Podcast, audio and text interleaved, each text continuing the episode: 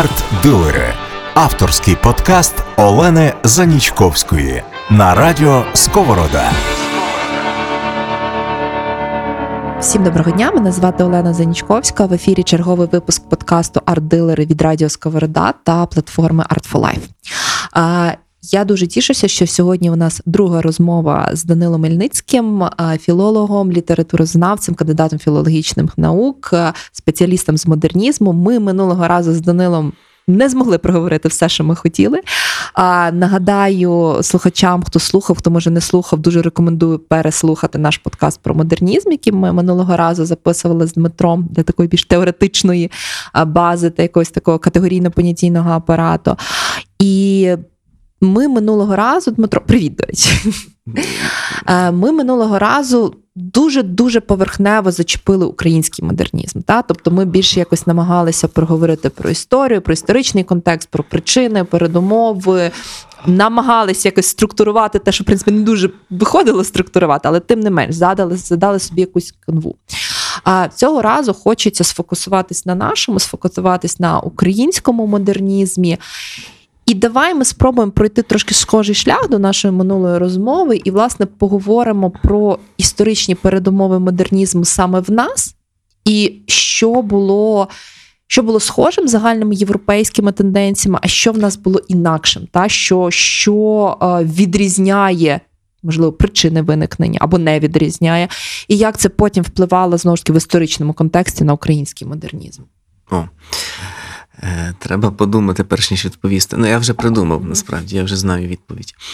Ем, е, я минулого разу, власне, на нашій минулій розмові згадував про якусь таку характерну рису українців, які ем, намагаються поєднувати часом якісь, не знаю, дві тенденції, так? Тобто шукати своє і водночас бути орієнтованим на світ, вирішувати якісь свої питання, складні, геополітичні, культурні, але водночас бути суголосними тому, що відбувається навколо. І Україна завжди прагнула, скажімо так, до Європи, до світу. Тут навіть не треба в цьому переконувати, це так і є. Але з іншого боку, вона постійно мусила боротися за своє право на існування. Е, Ігор Шевченко, такий всесвітньо відомий американський вчений візантиніст українського походження, е, професор. Е, колись назвав одну зі своїх книжок дуже просто, але дуже влучно Україна між Сходом і Заходом. Це така от в нас доля опинитися фактично на такому якомусь, не знаю, геополітичному, культурно-ментальному, історичному роздоріжжі між двома величезними парадигмами, так, яка представлена нашим сусідом Росією і якби тим культурним контекстом, е, який вона актуалізовує, і е, Європою. Так, починаючи від східної і рухаючись до західної, так і Україна зрозуміла, що має в собі елементи одного і другого, але з іншого боку, вона власне десь е, і роздирається між одним і другим. Так, вона поки що ще е, ми, як українці, не перетворили нашу проблему на нашу фішку. Так, ми ще досі е, не створили з цього якийсь культурний капітал. Ми боремося з тим, щоб визначитися і прийняти те, що можливо ця межа і є якоюсь ідентичністю, не знаю. От і власне, що тут наш український модернізм він десь теж так бореться між е, таким, якби східною проблемою, тобто проблемою незалежності від Російської імперії, якій дуже багато дісталося, е, від якої дуже багато нам дісталося в культурному сенсі. Ну, дісталось маю на увазі так ем, в мінусовому сенсі. А з іншого боку, е, був доступ до літератури і теоретичних ідей європейських, які сюди проникали без проблем, причому актуально і оперативно. І в цьому напрямку теж відбувався рух. Так? Тобто ми знаємо чудово, що е, Іван Франко, наприклад, був постійно в курсі всього, що відбувається в Західній Європі, так перекладав сучасну літературу і давню літературу. Ольга Кобилянська, Леся Українка читали Ніцше, Шопенгауера в оригіналах. Причому це теж дуже цікаво, що ми втратили цей момент, ем, який був е, на початку ХХ століття в українському середовищі, знання кількох іноземних мов як рідної, абсолютно вільно, легко. Так? Ну, Сьогодні ми вчимо англійську і намагаємося нею говорити дуже добре, до якихось таких суто кар'єрних моментів, бо бо так так є. От. А тоді це не було для кар'єрних моментів, це було просто якось ну, через мультикультурність, напевно, теж. І тому, власне, український модернізм він часто десь перебуває в такому в цьому полі. Е, Чи я маю право, насправді, відчуваючи в собі якусь, якийсь талант, е, його е, так скерувати цей талант виключно на створення якихось цікавих текстів, чи я маю служити, так би мовити, ідеї України? Ви як виявилося, і друга хвиля модернізму це показала, що це можна поєднувати. Можна е, служити Україні і українській ідеї, створюючи модерністичні твори. І це, це і воно і воно працює. Так?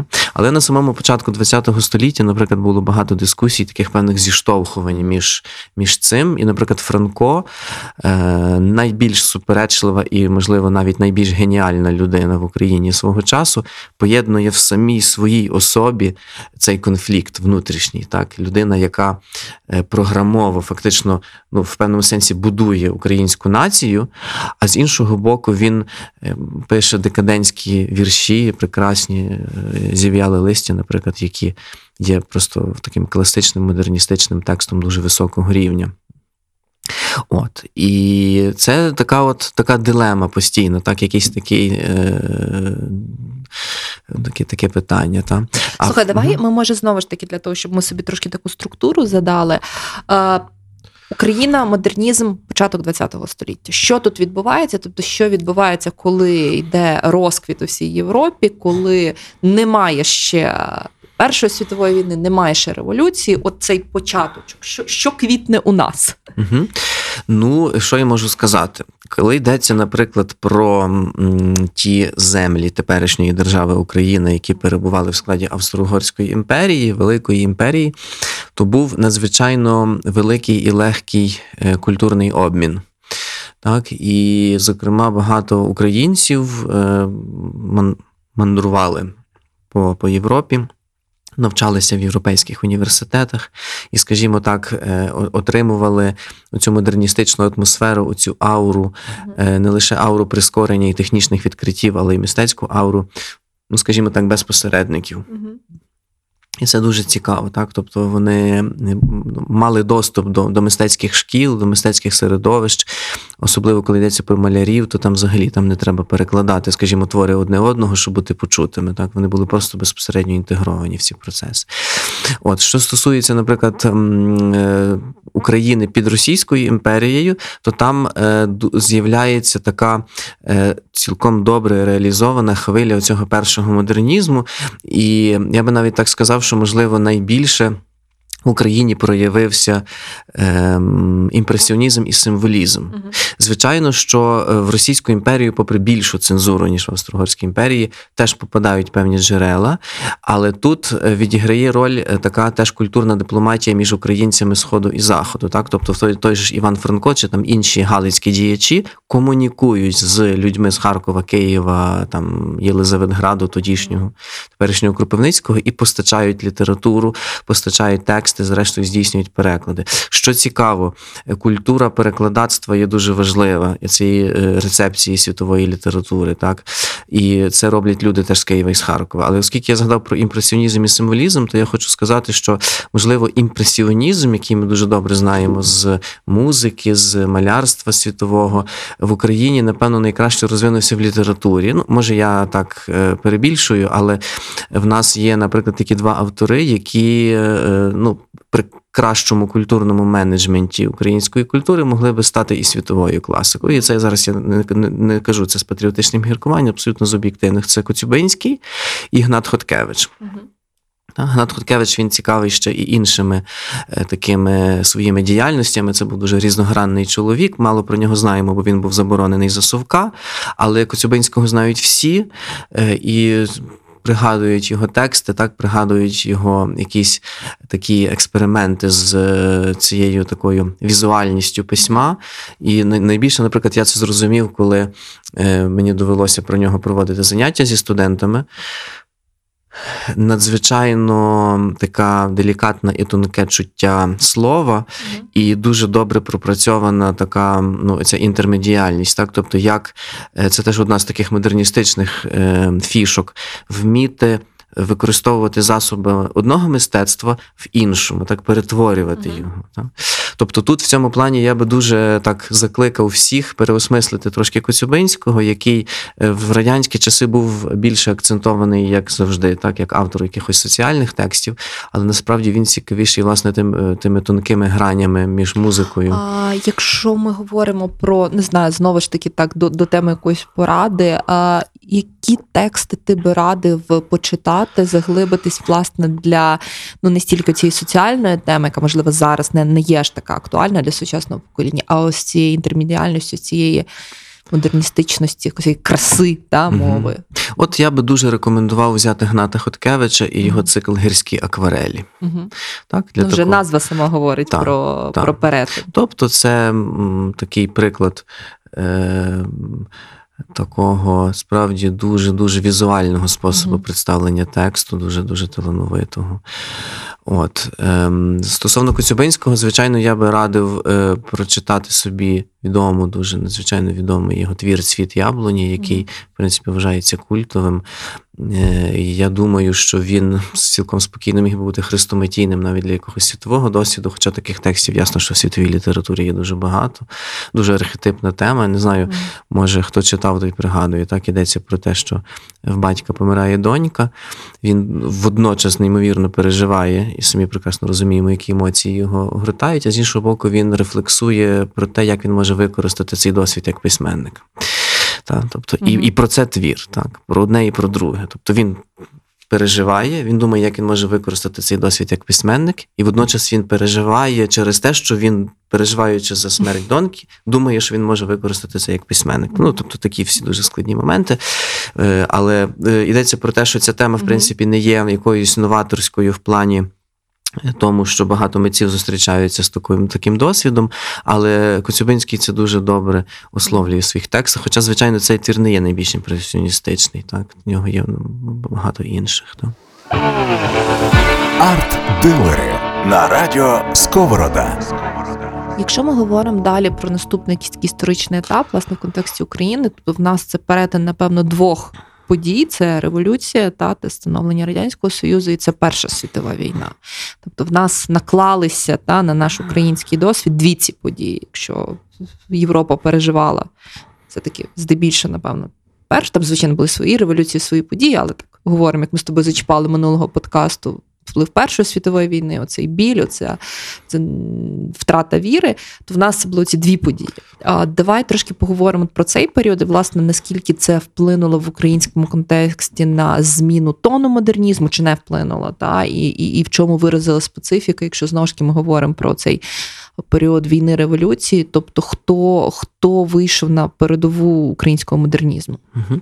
Тут цікава така річ, що Перша світова війна м, і ну, такі певні, можливо, акценти державні, які сталися так, що Україна не здобула незалежність в 17-21 році. Е, утворився Радянський Союз. Після війни вже так чітко, так і після революції, і утворилася друга Польща, так друга річ Посполита, так міжвоєнна Польща. Тобто це вже сталося. Українці зрозуміли, що це надовго, скажімо так. Ну, в кожному разі не на рік-два. І кожен, очевидно, зайняв якусь таку свою нішеву конструктивну позицію. І, наприклад, багато українських митців-модерністів, які, в принципі, абсолютно не можна сказати, що вони не були патріотами, чи їм питання державні, соціальні були чужі. Ні. Вони просто якось усвідомивши цю річ, зрозуміли, що мусять сфокусуватися на творенні м, текстів так, на якомусь активному пропрацьовуванні, власне, вже ем, якихось культурних сенсів. Так? І тому це період міжвоєння є дуже плідний на тексти, так, елементарно на якісь зразки конкретні. До прикладу. Ну, я маю на увазі, наприклад, якщо говорити про східно-центральну Україну, то це є ціла величезна, е, цілий величезний пласт е, там, не знаю, середовищ літературних угрупувань, е, там, київські неокласики, чи театр Леся Курбаса, який співпрацював з Миколою Колішем, чи, наприклад. е, Харківський авангард і, і футуризм особливо, так, тобто середовище Михайля Семенка, Геуш Курупія, чи, наприклад, така, можливо, ем, середовище е, таких, наприклад, неоромантичних інтелектуалів, як Валеріан Підмогильний, і все. Ну, тобто, хтось працював наприклад, як е, член якоїсь групи, там в Апліте, наприклад, найбільш відомо. Хтось працював індивідуально, але це справді такі ціле сузір'я е, людей, які просто пишуть, просто осмислюють дуже багато речей. Так, там можна згадати Олексу Слісаренка, наприклад, можна згадати Майка Югансена. Це один з таких, взагалі, найбільш, я б навіть сказав, найбільш цікавих авторів українських модерністичних, який насправді, ну відверто кажучи, напевно, тільки аж в 2000-х роках став нормально відомий через те, що видали його тексти. Так. Отаке. Е, Чи Микола Хвильовий, наприклад, який був таким мотором такої дуже е, глибинної ментальної дискусії, так, куди має рухатися Україна. В Галичині, у Львові, зокрема, але в інших містах е, Галичини, ну так скажімо, там Львівська, Франківська, Тернопільська сучасна область, так, то Дуже цікавим став феномен е, таких, як би це сказати, співпраці літератури і малярства, і якихось таких творів на помежів'ї. Коли, наприклад, середовище одне одного живлять ідеями, якимись такими ну, цікавими образами, і утворюється щось таке дуже незвичне. Так? І от я би тут згадав, наприклад, таке середовище, як мистецька група Руб, яка виросла з Асоціації незалежних українських митців, де дуже часто. Художники були водночас поетами і е, безпосередньо в одній особі, там, наприклад, Святослав Гординський. А якщо, наприклад, Саме згадати. повторення людини відродження. Е, Так, до речі, це дуже цікаво. Е, і це, це якось так. Якесь таке та повторення. Або якщо, наприклад, згадати, напевно, найвидатнішого автора львівського в період модернізму Богдана Ігоря Антонича, то, наприклад, його така абсолютно якась інакшість в літературі пов'язана теж з тим, що він дуже цікавився малярством, причому е, світовим, е, таким сюрреалістичним, я б навіть сказав. Одним з його таких е, улюблених художників був Кіріко, але також е, на нього впливали пошуки українських малярів, такі творчі пошуки, теж і інтелектуальні пошуки. І це е, якось так відсвіжувало літературну, літературну цю лінію. Так? Бо літературна лінія, чи малярська лінія, чи музична лінія, якщо вона є якось законсервована в собі, вона часто потім так якось опиняється в якихось чотирьох кутах. Так? Вона вичерпує свій е, потенціал. Потрібне відсвіження. І часто тим відсвіженням стає просто, грубо кажучи, сусіднє мистецтво. Тобто це така, власне, галицько-львівська дуже цікава річ. Або, наприклад, теж можна згадати, якщо ми про Львів говоримо, і ем, то тут е, скільки співіснували і е, одночасно творилися також і польська, і українська, і, і, і, і єврейська культури, то цікавою авторкою є Дебора Фогель, яка теж є прикладом такого. Е, Літературовізуального самовираження, так, коли для неї, е, наприклад, оцей, як би сказати, візуально-кубістський спосіб е, не знаю, творчості був як би так, перейнятий в її літературний досвід. Так. Надзвичайно цікаві такі зміщення взагалі видів мистецтва. Оце, власне, є модернізм, якесь таке накладання одне на одного. Друга світова. Знову ж таки, говорили минулого подкасту про те, дуже ти цікаво тоді згадав, що напевно, власне, Друга світова війна була найгіршим, що сталося в якомусь такому більш-менш сучасному для нас світі. Е, Давай знову ж таки в контексті України і модернізму. Та? Тобто, чим була Друга світова для України і що, що сталося власне з модернізмом і з тим таким повним вже приходом. Тобто, власне, Друга світова, і потім повна, ну називаємо окупація радянською владою вже території того, що ми зараз називаємо Україною. Ну і воно не могло не вплинути. Та? І тут ще дуже цікаво було би почути, власне. Ем, чи почали розходитись гілки модернізму європейські, українські, і наскільки в цей під, під окупацією Радянського Союзу, наскільки модернізм міг розвиватися? Чи, чим він став, чи не став, чи як він видозмінився? Прекрасне запитання, прекрасний такий параметр розмови. Я ще таки тільки згадаю про Другу світову війну. Е, так, для мене це дійсно є одна з найбільших катастроф людства за всі часи. І, до речі, е, якось недавно такий в мене був момент, що я е, мусив просто прогуглити і прочитати в Вікіпедії детальну статтю про об'явлення Матері Божої у Фатімі в Португалії. Ну, зараз я поясню, до чого я це веду. Та? Тобто там в різних людей різне ставлення якби, до цієї події. Подія така дуже ну, вражаюча, скажімо так. І там, власне, йдеться про різні такі пророцтва, які почули ті маленькі діти, коли їм об'явилась Богородиця. І, зокрема, там було сказано ніби такі пророцтва про. Неймовірні катастрофи, які мають статися. Так, от для мене особисто, коли я читав цей текст цього пророцтва, звичайно, це так дуже моторошні речі. Для мене воно все накладається на Другу світову війну. Тобто, ми дуже часто чекаємо, що десь там щось колись має страшне статись. Ті катаклізми, Голокост, е, вбивство, наприклад, там які здійснювали як е, німці, так і совєти у Львові, зокрема, всі ті звірства, катування людей. Це все вже було, воно вже сталося. І, можливо, вже зараз є той час пост поструїни, то є найстрашнішої. Так от, е, мені здається, що певне таке розмивання е, і руйнування багатьох якби, напрацювань, в тому числі модернізму, якраз і Друга світова війна принесла. Якщо, наприклад, говорити про український контекст, то Якщо, наприклад, е, попри те, що Україна не мала держави до Другої світової війни, і багато що мусили нас доганяти, наприклад, е, там Франко мусів закривати дуже багато кейсів, як тепер кажуть, там не було перекладів Шекспіра, Данта. Він розумів як людина інтелектуальна, що без Шекспіра Данте ми не можемо розвивати своє. Так, тобто було багато таких ну, відволікань і, недопрацювань, які треба було залатувати діри. Та? Але, попри то, якась така певна суголосність була зі світовими процесами. Якщо ми поставимо зараз таку табличку хронологічно, то десь і авангард наш був приблизно в той самий час, що світовий і імпресіонізм десь був в той самий час, і якісь такі виклики пов'язані з війною. Першою десь воно приблизно накладалося. Друга світова війна і прихід якби радянської держави він зробив набагато більший розрив між ем, світовими процесами е, і тим, що було в Україні, так тому що ця тоталітарна держава, вона по суті замкнула. Е, Україну і не тільки Україну, а абсолютно всі інші нації, прекрасні там і Грузію, і і, і Вірменію. Ну всі, абсолютно всіх, так от де теж самобутні надзвичайно національні культури, так те ж саме Грузія, тільки чого варта, там стільки всього цікавого.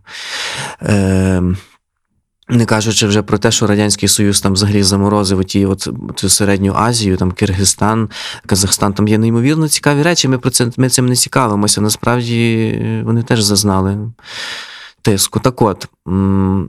Тут вже відбувався розсинхрон дуже конкретний. Та, І, наприклад, те, що е, дуже фрагментарно доходили відомості про те, що відбувається в світі, в якомусь часто деколи перекривленому якомусь вигляді, та там контрабандою діставали західну там рок-музику, рок-н-рол, тобто ті всі нові речі, які з'являлися в світі. Ну, це ми говоримо вже про пізніше. Та, про пізніше, так. Та, де вже було трошки легше. Ну, так. Або, наприклад, те, що. Елементарно навіть е, не було відомо про літературне модерністичне минуле самої України. І коли, наприклад, деякі постаті там той же ж Майк Югансен, про нього ніхто не знав. Кажуть про наших шістдесятників так дуже часто, що вони багато в чому просто перевинаходили якісь такі естетичні свої ідеї, оригінальні, так ну не знаючи, що там насправді вже в 20-30-х роках щось було. А коли щось тільки попадало, легенько трошки, так, то воно дуже зразу впливало. Так, В 67-му році, ну це ближче до моєї теми, Дмитро Павличко якось вмудряється видати е, більш-менш таку повну збірку ем, Антонича. Угу. І ця збірка вплинула абсолютно на подальший хід української літератури. Ну, але це стосується теж виданих збірок там Зерова, наприклад, невеличких, чи чи Євгена Плужника, іншого такого дуже цікавого українського автора, модерніста. Та. Е, от. Але власне, що тут теж цікаво, бо багато що переходить в андеграунд. І таким відомим андеграундщиком був Грицько Чубай, який якось силою свого чуття е, втримав оцю цю якість е, поезії української, зокрема у Львові. От, Але не було просто елементарного спілкування. Грубо кажучи, такий, ну трохи перекритий кисень.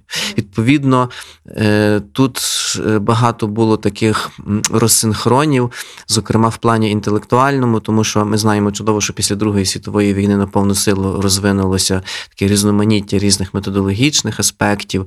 Там, наприклад, ну в культурі загалом там постструктуралізм, який вплинув е, не тільки на якесь вузьке наукове коло, вплинув в принципі на розуміння мистецтва. І там теорія смерті автора Ролана Барта, вона дуже важлива взагалі для культури. Чи, наприклад, ем, якісь певні аспекти, які пов'язані з феміністичним дискурсом, так які, е, який, звичайно, сьогодні має дуже різні прояви, але коли йдеться про таку класику, так якихось інтелектуальних напрацювань в цій сфері, е, в нас цього не було. Так, і ми це потім вже в 90-х наздоганяли. Е, Чи там, наприклад. Ну так, тобто воно таким теж було е, так часто в якомусь такому скомканому, зіжмаканому вигляді. О, тобто це було непросто. І коли, наприклад, я згадую про свої улюблені групи, прекрасні групи Мертвий півень і Плач Єремії, особливо Плач Єремії, яка, яку я на перше місце все-таки за якістю музичного продукту поставив би серед е, української рок-музики. Це е, ну, не дуже недооцінена українська група, яка, я думаю, ще займе своє, я таку скажу патетичну фразу, займе ще своє місце гідне. Та? І, можливо, я навіть до цього якось прилучуся, дуже би хотілося. Та? Е, то це є просто відгомін, наприклад, е, там, року 70-х, е, прогресивного року 70-х років в світі, там Pink Floyd, Led Zeppelin, Емерсон, Лейк and Пальмер. Тобто якісь такі трохи запізнілі були моменти, які не могли статися в той час, коли це мало статися. І це теж впливало на, на сприйняття культури. Так? Валерій Шевчук, один із найвидатніших українських прозаїків, так? е, який писав свої найкращі тексти в 70-х роках, і вони всі почали виходити в другій половині 80-х, ну, в середині 80-х, так? Е, І ясно, що він, ну, якби вплинув вже потім на розвиток літератури. Але якби вони вийшли в 70-х, можливо, все було би по-інакшому. Ну, так, таку я скажу річ. Арт-дилери на радіо Сковорода. Слухай, я зараз е, трошки е, власне від історичного контексту хочу перейти до такого, можливо, більш філософського та філософської дискусії. Ну, дивись, е, виходить, що ми, я так знаєш, буду зараз так просто казати. Ну, ми трохи відстали. Тобто, в нас була така нормальна прогалина, нормальне відставання від Європи, Америки. В модерністичному напрямку, в культурному, ну тобто розумію, маємо, що маємо. Та? Тобто, вже вже прожили той контекст, вже якось з того вже час ніби вилазити. Де ми є зараз? Мгм. Тобто, знову ж таки, минулого подкасту ми говорили про модернізм і світовий постмодернізм, про відсутність зараз е, е, в постмодерністичному суспільстві е, стержнів і цих базових цінностей, їх пошуку, все-таки. Україна вона перейшла до постмодернізму. Ми завершили цей модерністичний шлях, і ми вже там, чи ми ще не здоганяємо? Тобто, де, де, де наші координати зараз? Ой, це таке складне питання. Ну давай, ми нікуди не спішимо. В нас ще є час, Данило. Давай. Ніхто Я не казав, я- що буде легко. Я не знаю навіть такої якоїсь відповіді, дуже е, яку там можна. Тому що її направду не існує, але Та, тут, тут знаєш. це складно. е, Це складно, бо м, навіть не знаю, що сказати. Якщо в Радянському Союзі, наприклад, е, можна говорити про певні плюси тоталітаризму в тому плані, що в Русі Порядок опору. був. Так, ну ні, ні, я, я не про це. Я про це, що коли, наприклад, для одних людей, якщо на тебе діють тоталітарно, одні люди ламаються і гинуть, ну в широкому сенсі цього слова, а інші навпаки.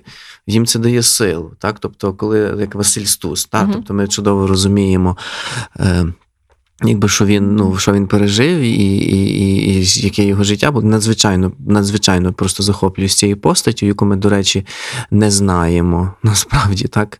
Він, він не лише борець, хоча він передусім борець, він є надзвичайно глибокий поет і, і інтелектуал. Ем, але до чого я веду? Так? Але це його теж насправді в певний спосіб і живить. Та? Він, бачачи якби, свою, е, ну, в свій бік таку якусь тиск, навпаки, виростає духовно і, Мгм. і ментально, і, і, і теж літературно, і інтелектуально, і так далі, попри всі катаклізми, які він змушений був пережити.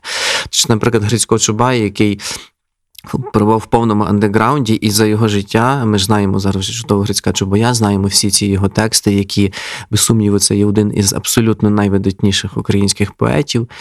Е, І знаємо чудово е, власне гурт Плачі Єремії, який актуалізував ці тексти.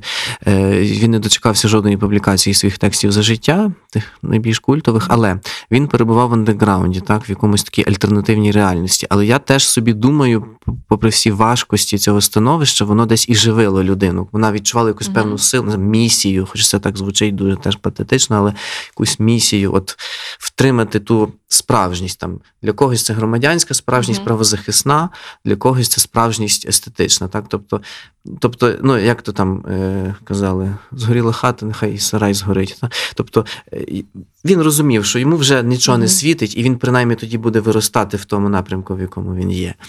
І тобто я це все веду до того, що. Інколи все-таки є ці позитиви, так чи коли е, е, е, повний андеграунд Київської школи поетів, е, таких як Микола Воробйов, Василь Голобородько чи Олег Лишега, от теж це одне з найбільш видатних явищ в Україні ever, е, вони просто. М- вони, можливо, навіть завдячують оцій атмосфері, Мгм. такій е, абсолютно несприятливій навколо, що вони заглиблювалися в себе і, як писав Франко, дивні перли виносили. Так? Цитата з класика. А що стосується сучасності, то це дуже складно насправді зрозуміти, де ми є. Дуже складно. Тому що нам насправді з одного боку дійсно треба якось пізнавати і реконструйовувати себе, тобто зрозуміти, як наш президент каже, хто я. Там, е, Ну, от. Хороше питання Е. поставив. Якісь є питання до питань? Нема Так, тобто е, якось зрозуміти, е, ну, таке чудове сленгове слово, роздуплитися, так. е, Що так, відбувається? Що було, що є, як робити, що писати, як писати, яку вибрати стратегію, яку вибрати якусь орієнтацію в стилі, в якому працювати, так. Е, А з іншого боку, теж невідомо, чи якісь сучасні тенденції, наприклад, можуть бути обов'язково нам потрібні. Що я маю на увазі? Тобто я маю на увазі те, що в світі теж зараз є дуже сильна тенденція такого спрощення і певної такої комерціалізації, і якогось такого ну, досить поверхового е, опрацювання е, не знаю, тем. Так? З іншого боку, теж є така нішева література, яка менше відома в нас. Так? Всі ці автори, які в нас перекладаються ем, в Україні, вони далеко не всі є. Найвидатнішим явищем в світі. Тобто це просто речі, якісь такі ну, топові, які є бестселер, але бестселер е, теж поміняв своє значення цей термін, тому що, якщо, наприклад, так. Оцінювати за кількістю продажів, можливо, це радше є мінус. І якщо мені кажуть, це є там найбільш продаваний письменник, я скажу, о, дякую, я його точно читати не буду. Ну, тому що це про маркетинг. Зараз же ж можна продати все, що хочеш, побудувати Тому- правиль... тому- правильний, неправильний бренд. Ну та, та тобто тут так, тобто мені дуже складно про це говорити, і я думаю, що в нас просто є дійсно якась така справді ем, постмодерна ситуація такої потреби працювати в дуже різних напрямках. Тобто нам треба там, я не знаю, дуже грамотно, якісно і креативно працювати зі своєю спадщиною, щоб її якось елементарно представити, от те, про що ми минулого разу говорили. З іншого боку, нам потрібно теж якось пропрацьовувати власні особисті теми. Ну, умовно кажучи, навіть навіть той же самий голодомор. Недавно м, е, на збручі я прочитав надзвичайно чудовий і глибокий текст. Відомого е, психоаналітика Кечура про голодомор і про потребу е, ну, заглиблюватись і пропрацьовувати, лікувати свої травми. Чи родові травми. Так, їх є багато, їх є і не ну, ясно, і не тільки українські, але йдеться про те, що ми насправді не вичерпали цю тему, і попри там різні класичні твори Аля Улас Самчук чи е, е, Василь Барка, ми можемо далі продовжувати якось ну, пропрацьовувати ці речі, так? Тобто, щоб ну, знову ж таки якось вилікуватися. Ну і такого є повно. Не, конче про настільки страшні речі, як голодомор, може бути ну, інша тема, навіть елементарно той же ж там. Грицько Чубай і його андеграунд він може стати темою для різних цікавих штук. Але до чого я веду? Що тут, тут можна це якось треба з цим працювати. А потім е, так актуальні речі. З одного боку, є актуальні речі світові, які ми, яким ми можемо підігравати, які ми, ну, до яких ми можемо Мгм. прагнути. А з іншого боку, в нас є свої питання. В нас є Росія, в нас є, наприклад, наша ідентичність між Сходом і Заходом. Ми можемо її пропрацьовувати, відрефлектовувати, так, Донбас і Львів, якось пробувати в мистецтві. Це осмислювати. Чи буде це цікаво, наприклад, світові? Може так, а може ні. Може комусь дуже, а комусь зовсім ні. Але чи це потрібно нам радше так, ніж ні? І виходить, що в нас якби теж є купа своїх Мгм. тем, яких можна теж розвинути в дуже універсальний якийсь проблематику в літературі, наприклад, чи в будь-чому іншому. Мгм. А з іншого боку, ну, е, наприклад, є якісь там умовно там шведські, аргентинські, австралійські теми, які ну не теж не, не конче мусять бути нам цікавими. Ну, тобто тут кажу, тут і одне, і друге, оце є постмодернізм, що можна і так, можна і так, можна і так. Де ми реально зараз є? Ну, якщо говорити дуже реально, то звичайно, що ми. Світ нас не знає, і якщо і без сумніву, світ нас знає, але дуже нішево. Мгм. Подекуди навіть дуже добре знає нішево. Там Тімоті Снайдер, наприклад, відомий історик американський, більше часом знає і краще знає про нас, ніж ми. Ну, це тільки, але це виняток. Та. Тобто, ми, е, нам, я думаю, навіть зараз більше треба думати знову ж таки ефект Франка. Так? Тобто я не можу собі дозволити розвивати свій геній, е, коли там Шекспір не перекладений українською. Хтось би суч- сучасний сказав, та come on, мовляв, яка творчість своя, Шекспір не перекладений, Данте не Робота не зроблена. та, тобто тут е, треба навіть може думати більше про м, набагато кращий менеджмент на рівні держави, який в нас не робиться. Я знову ж таки скажу трошки таку публіцистичну штучку, е, щоб просто інтегрувати. Якісь наші навіть вже існуючі напрацювання, чи хоча б розпочати можливі якісь е, сучасні напрацювання на такому серйозному рівні. Ну, наприклад, напевно, е, найбільш ну, об'єктивно треба визнати, що найбільш е, такою реально впливовою письменницею українською в світі є Оксана Забушко. Мгм. Попри те, що крім Забушко, в нас є багато інших талановитих авторів, які заслуговували би, але вона реально у своїм романом Музей покинутих секретів доносить до світу. Тобто нам треба ну, подивитись правді вічі, що вона якраз найбільше. Мгм. Так, бо вона там порушила цю тему, е, так, яка може бути цікава світові, щоб нас якось зрозуміти і зрозуміти, чому ми такі. Та? От. Але багато чого іншого не, ну, просто нема. І тому це, ну, я не знаю, можна багато що писати, можна займатися дуже цікавими штуками, але ми на цій якби карті досі. Тобто ми про це за Ющенка говорили, ми про це за Януковича говорили, ми про це за Порошенка говоримо. Ми говоримо тепер це сьогодні, що вдалі то саме, що 20 років тому, що сьогодні. Культурна дипломатія, інфраструктура відсутня. Арт-дилери на радіо Сковорода. Слухай, якщо ми а, трошки перейдемо від рівня а, великих світу всього, тому що ну насправді знаєш, тут завжди є питання, є держава, менеджмент, такі знаєш складні поняття, процеси, але є звичайна, хороша, там не знаю. Чи правильно казати термін пересічна людина, не дуже його люблю. Ну тобто е, людина, яка не є спеціалістом, яка не є літературознавцем, яка отримала ту освіту в нашій там українській чи до того радянській, ну тепер же напевно українській школі. І де, якщо ми особливо говоримо більше на цих наших подкастах з тобою про літературу, все-таки все-таки фокус є література. Ну давай, е, принаймні, те, що я згадую, що. Те, що було з літератури, особливо з українською, я це називаю обняти і плакати. Ну тобто я вийшла зі школи з чітким розумінням, що вся українська література це біль, страждання, воли ревуть, ясла пусті, і все, і все погано, всі помруть. І е, ну вони там постійно, ну, ну там життя не було, всі, всі вмерли, і ще й голосили. Та, тобто, полку Ігорем, до речі, то що я абсолютно погоджуюся, як ми минулого разу, якби з тобою говорили про це. Це нормальний блокбастер, там цікаво якось в пацанів було. А, але тим не менш, ми виходимо з якимось таким відчуттям, о Боже, я більше ні- ніколи до цього не хочу вертатись. Насправді це стосується і більшості класичної літератури, яка реально ну, той самий Данте, який вважається вже класичнішої класики немає, і який викликає просто жах в пересічної людини. Насправді, якщо до того підійти з цікавістю, дослідити трошки контекст, слухай, ну нормально, він там тих повішав, тих втопив, тих ненавидів, тих тим відімстив. Ну теж там життя вирує. От е, яким чином Да, і з іншого боку, в нас є там в пересічної людини є Фейсбук, Інстаграм, Тікток, багато всього цікавого, коротенькі статті, відео на 5 хвилин. А ти тут мені зі своїм Антоничем бігаєш і кажеш, дичте. Як, і знову ж таки, без насильства, та? як зацікавити, з чого почати? Е, як, власне.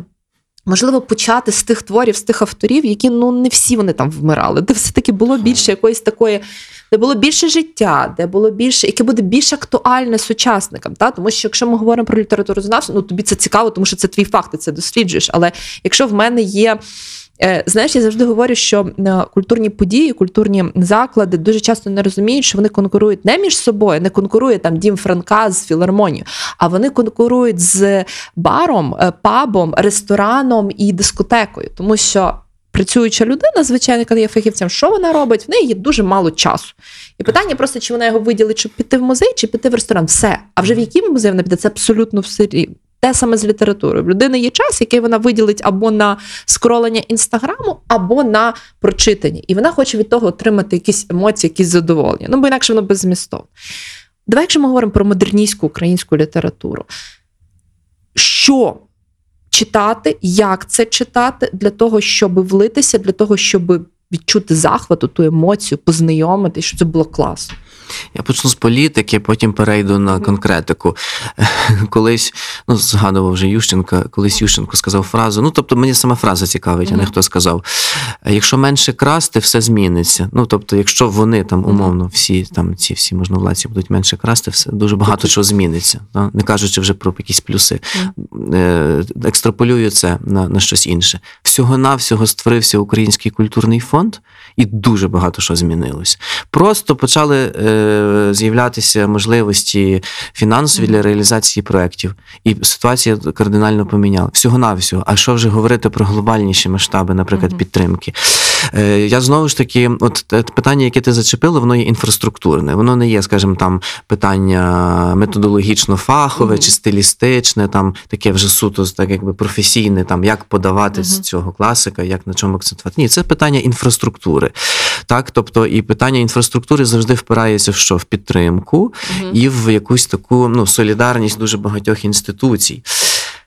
Креативності українцям не бракує. У нас є такі неймовірно цікаві проекти, е, такі талановиті люди, старші, молодші, там різні блокноти з дуже цікавими ілюстраціями українських класиків.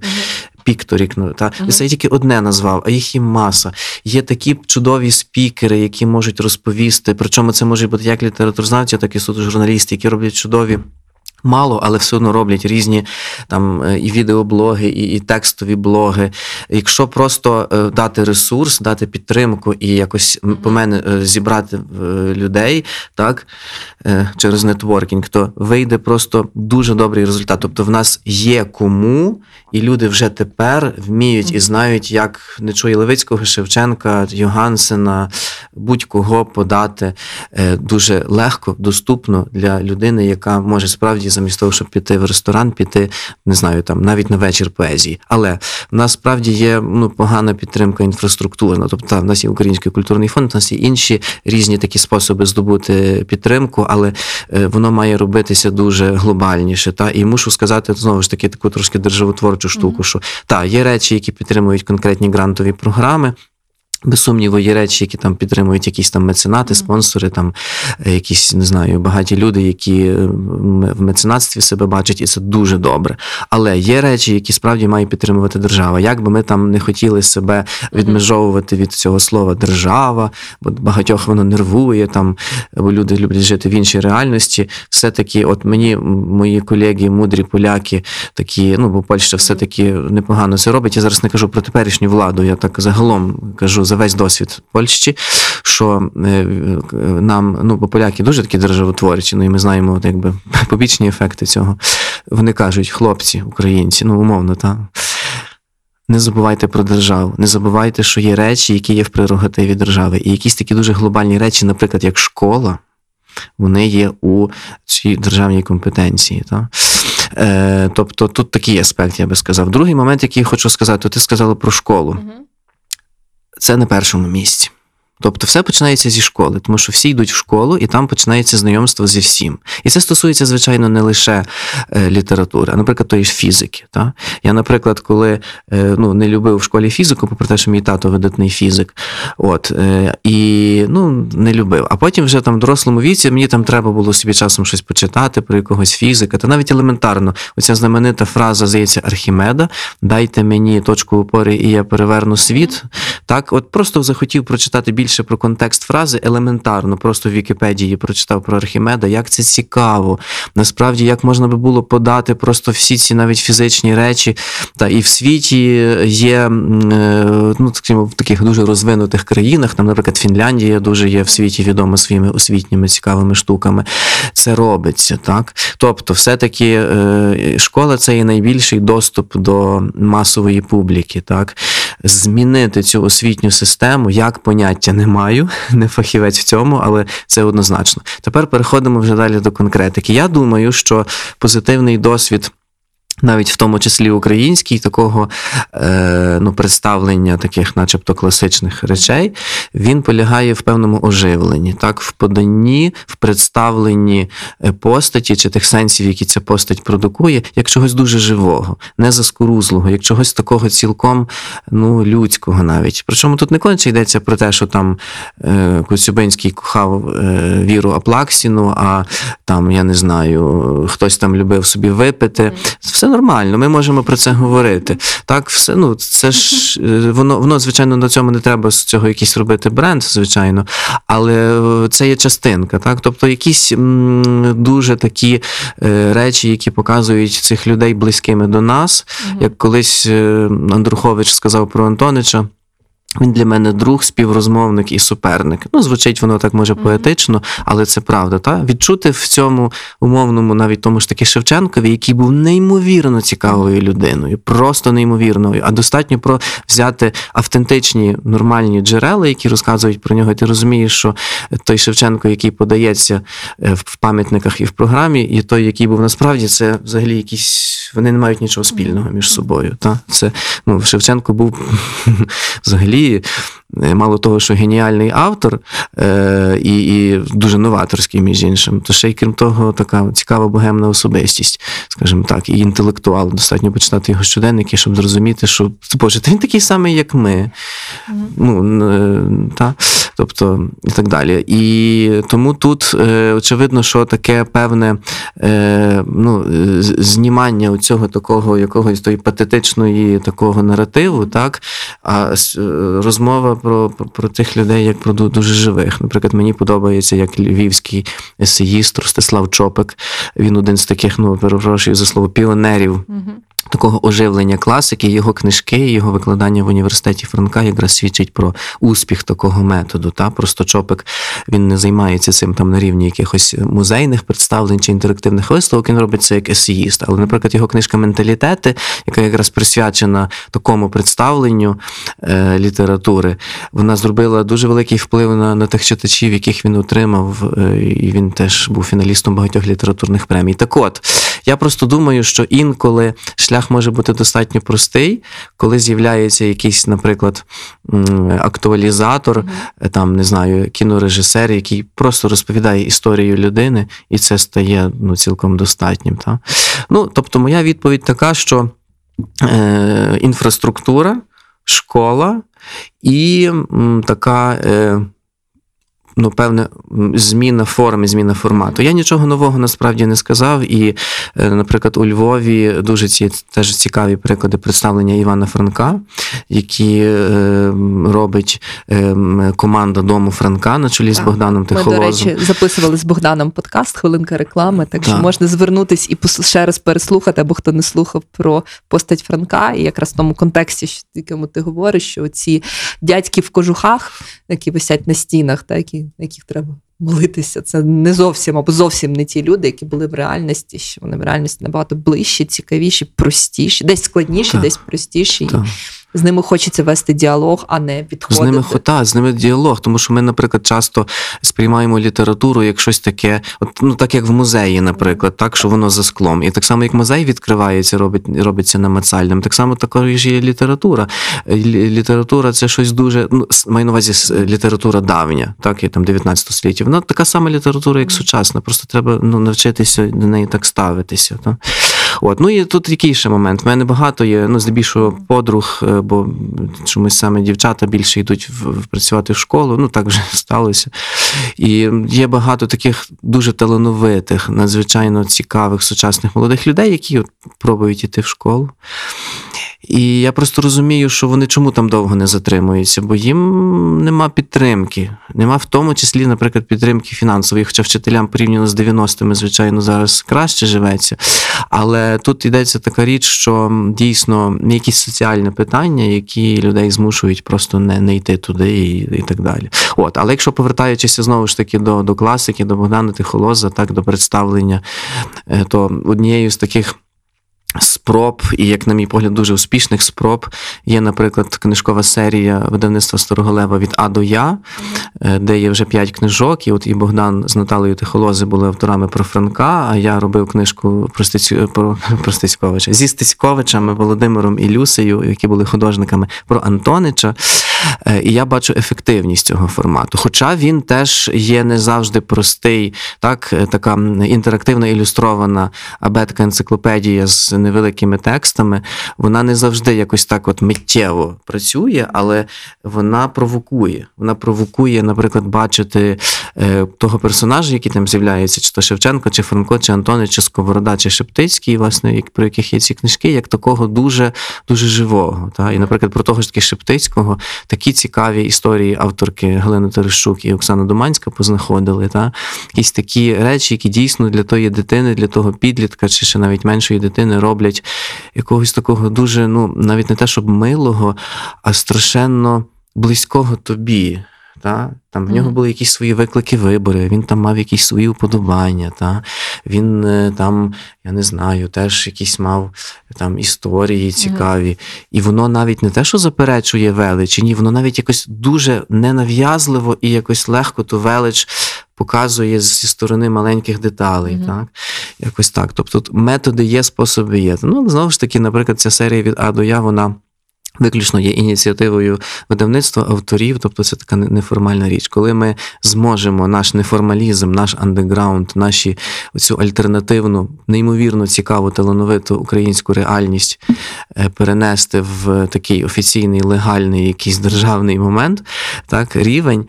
То тоді, напевно, щось зміниться. Ми просто ще досі якось не, не можемо якусь таку лінію розмежування е, перебороти. Так? Але просто оптимізм теж мій полягає в тому, що е, матеріал і ресурс е, в нас є.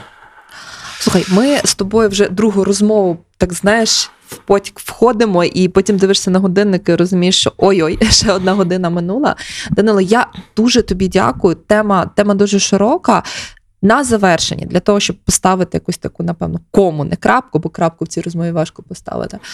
А скажи, будь ласка, декілька буквально творів українських модерністів, власне, не тільки авторів, а власне творів, які би ти от просто виділив як як такі, що захоплюють, як такі, що вирізняються. Це може бути поезія, це може бути проза, це може бути щось на межі. Але от знаєш, щоб прислухавши цей подкаст, наприклад, я е, вийшла, ну хочу це попробувати. Хочу саме цей твір почитати і спробувати для себе відчути, прожити, розібратися.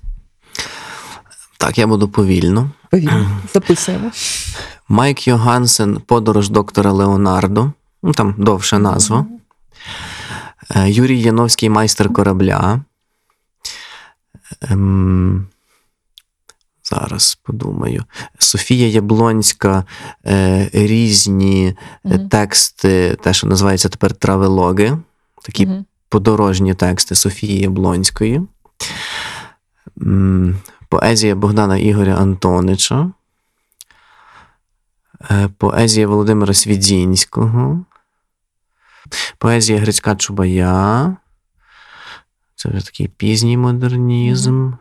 Валеріан Підмогильний місто. Ну, Це класика. Та, тобто тут це ясно, що це Деколи просто від письма е, задоволення отримуєш. Ну, список хороший, можна починати читати. Дивись, Добре. і зовсім на завершення. Ми багато сьогодні про Грицька Чубая е, згадували. І знаєш, я подумала, що на кінець було б бо щось, щось ми без музики. На кінець було б добре цей подкаст закінчити власне піснею на, на його слова. Є твоя улюблена? Ой, я би так хотів. Е, А тепер звучить пісня без, для Данила. е, безпосередньо е, пісня одноіменна із назвою гурту Плач Єремії. Ну, якщо д- дозволить Тарас Чубай пустити на радіо, надіюсь. Ну, Дуже дякую. Дякую за ще одну цікаву розмову. Я сподіваюся, це не остання наша зустріч, тому що тут, знаєш, як а за деревом дерево, і можна дуже багато це розвивати і популяризувати, як і український модернізм, так і говорити і про світовий, тому що насправді дуже багато перетинів і дуже важливо розуміти всі контексти. Я сподіваюся, що хоча б щось з того, що ми згадували, якщо наші слухачі ще не читали, то вони почнуть познайомляться, підуть глибше. І дякую. Арт-дилери. Авторський подкаст Олени Занічковської на радіо Сковорода.